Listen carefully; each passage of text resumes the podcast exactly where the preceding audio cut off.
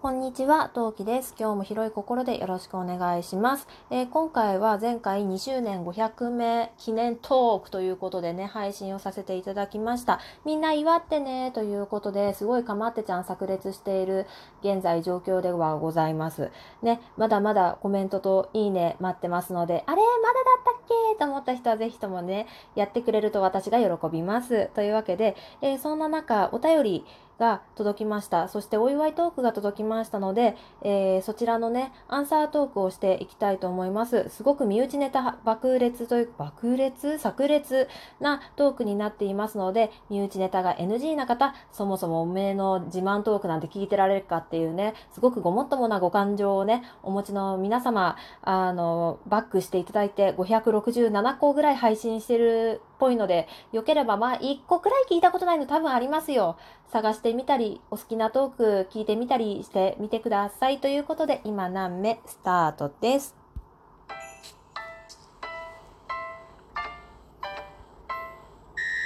はい。お聞きの配信は、ラジオトーク、今何名トーカー陶器です。戦闘不能日常系ママトーカー陶器が日々奮闘しながら送るラジオとなっております。というわけで皆さん、こんにちは。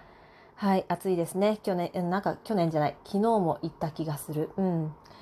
慣れてないの。そうそう。前、前説は毎度、まあ、慣れてないんですよ。ちょっと、これ、今後自分の中にも浸透させていくので、まあ、今日は多めに見てください。はい。というわけでいただいた、えー、質問というか、メッセージ読ませていただきたいと思います。ラジオネーム、さなさんからです。姉さん、500回記念おめでとう。姉さんをきっかけに始めたラジオトーク、私も細々続けています。そんな姉さんに愛を込めて次にラジオを撮るので聞いてください。本当に本当におめでとう。大変な時期ですが、体に気をつけてね。ということでありがとうございます。えー、まずね、えー、さなちゃんとは誰ぞやという話からスタートしたいと思います。えー、さなさんは、さなさんはだって、えー、さなちゃん、私、さーちゃんっていつも呼んでるんですけど、えー、リア友です。で、えー、っとですね、私きっかけでラジオトークを始めてくれた子で、えー、ほのぼの日常時々闇という配信をしています。はい。で、えー、っとですね、この大変な時期ですが、体に気をつけてねの、まあ文章なんですけど、まあ、あの、よくね、今何名聞いてくださってる方はもう耳たこだと思うんですけど、私ただいま妊娠中、臨月に入りまして、37週だったかな、今日で。今日で、まあ、ちょ、ちょ、ちょっと確認してないけど、うん、37週前後です。うーんとね、今日が、えー、8月の28日ですよね。残り29、30、31、1、2、3、4、5、6、あと10日。うん。10日後に出産です。はい。そんな状況下で私はただいま収録しているんですけど、まあ大変ですね。まあ大変なことに関しては、ちょっといね、話したいこと、言いたいことがありますので、自治会、まあ、ちょあの、近日中に妊娠記録、妊婦記録の配信していきたいと思いますので、そちらで何があったんだいっていうことは聞いていただければと思います。がん、ね、体に気をつけて頑張りたいと思います。はい。さて、じゃあ、さなちゃんのトークのアンサートークになります。こちらのトークはですね、えー、彼女の、えー、ほのぼの日常時々闇の154回、姉さんおめでとうの回のアンサートークとなっております。概要欄の方に彼女の、えー、トークの URL をつけておきますので、よければそちらを聞いてから、このトークに戻ってきていただけますと、よりわかりやすく話が聞けると思いますので、よければさなちゃんのトーク聞いてみてください。はい。というわけで、いきたいと思います。お送りしていきたいと思います。はい。まず、BGM、のんきが被った。うん。いや、あの、これね、実はね、のんきが被ったって話ね、実はさなちゃんだけじゃなくて他のトーカーさんでも、あ、トウキさんと被ったって私で言われたことがある。なんですけど、あのさ、気にしてないよ。だってそもそも無料のさ、素材のそう限られた中からさ、使みんな使ってるわけだから、あの、株って普通なんですよ。これが例えばさ、YouTube とかさ、そんないろんな、もう自分がすごい苦労して探してきた BGM でそれが被ったとかだったらま、まあ違うかもしれないし、自分が作曲したの勝手に使われてたっていうんだったら話は変わってくると思うんだけど、そういうわけじゃないじゃん。みんな手元にあるものからさ、使ってるわけだからさ。あの、というわけで全く気にしてないんで、むしろ、あの、なんだろう、かぶったって思われると私が、あ、ごめんと思いながら、この BGM 流さなきゃいけなくなるので、あの、みんな気にしないでいこうぜ。これって他の人にも言えると思うよ。俺、この BGM 実は他のトーカーさんとかぶってんだよねって思う人もいるかもしれないけど、多分相手も気にしてないよ。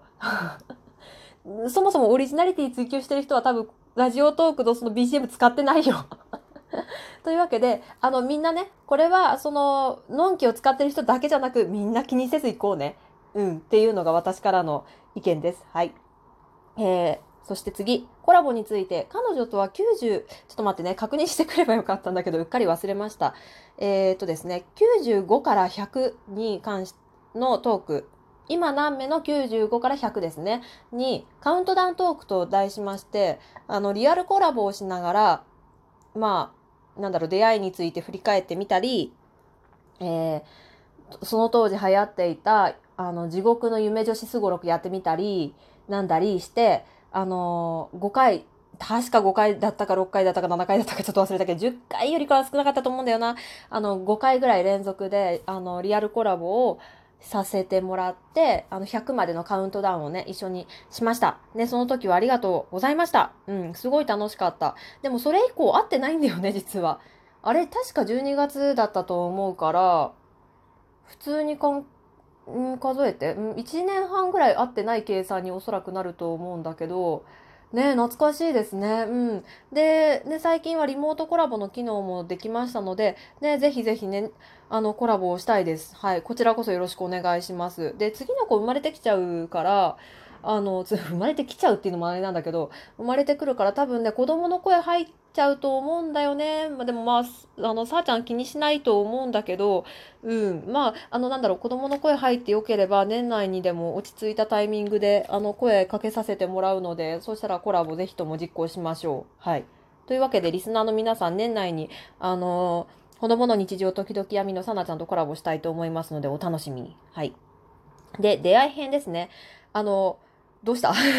なんかすごいね、あのね、言えないことっていうか話せないこととか、なんかね、若気の至りだったことっていうのが多くって、っていうのとコンパクトにまとめようとしてくれていて、なんかね、そう、なんかあれなんだけど、私もうまく説明できるかどうかわからないんだけど、あの出会いについてなんですけど、まあ、さなちゃんのトークを聞いてない方にに対してそれも向けて含めてざっくり説明させていただきますとまず金色のコルダっていうゲームがあるんですよ。で私とさなちゃんはコスプレの大型の撮影会撮影会あわ、うん、こういうとね業界用語専門用語で合わせって言うんだけど、まあ、撮影会ですよ。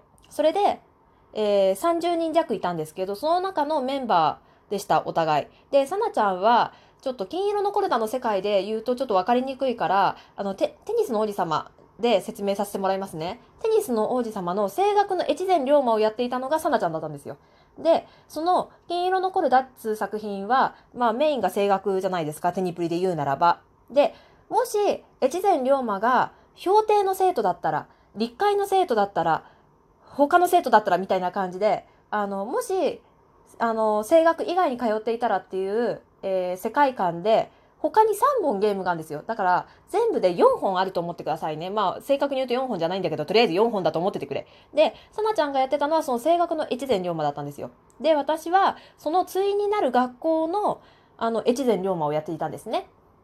で、30人前後メンバーがいたわけなんだけど、さなちゃん当時、おそらくメイン主人公だったにもかかわらず、一番年下だったんですよ。で、私は多分年齢的言うんだったら中堅だったんですよね。ど真ん中ぐらいだと思う。平均ど真ん中みたいな年齢だったと思うんだけど、まあ、見るからにしてさなちゃんもうガチガチ緊張してて、で、もう、ぶっちゃけ怯えてたんですよ だったんで、まあ一緒に撮影するタイミングもすごく多かったんで、まあまあそこで声かけさせてもらって仲良くなって今に至るっていう。で30人ぐらいそのメンバーいたはずなんだけど結局今でも仲がいいの？とか連絡取り合ってつながってんのっていうのはさなちゃんだけですね。まあネットなんてそういうものですよ皆さん分かりましたか？はい。6年もね6年7年？もうね長続きできる友人ってやっぱ貴重だなって改めて思いました私も。はい。そんなさなちゃんがその2年前にラジオトークやってる私の声を聞いて楽しそうだなと思ってくれたのが彼女の番組始め始めたのがね彼女の番組なんですけどあの、いろんな人に私声かけて、ラジオトーク始めてくれた子いっぱいいるんだけど、続いてるのもさなちゃんだけですね。うん。でも一人でもいてくれて、私的には大変ありがたいです。ユーザーが増えるのは歓迎したいと思っておりますので、本当嬉しい。ありがとう。はい。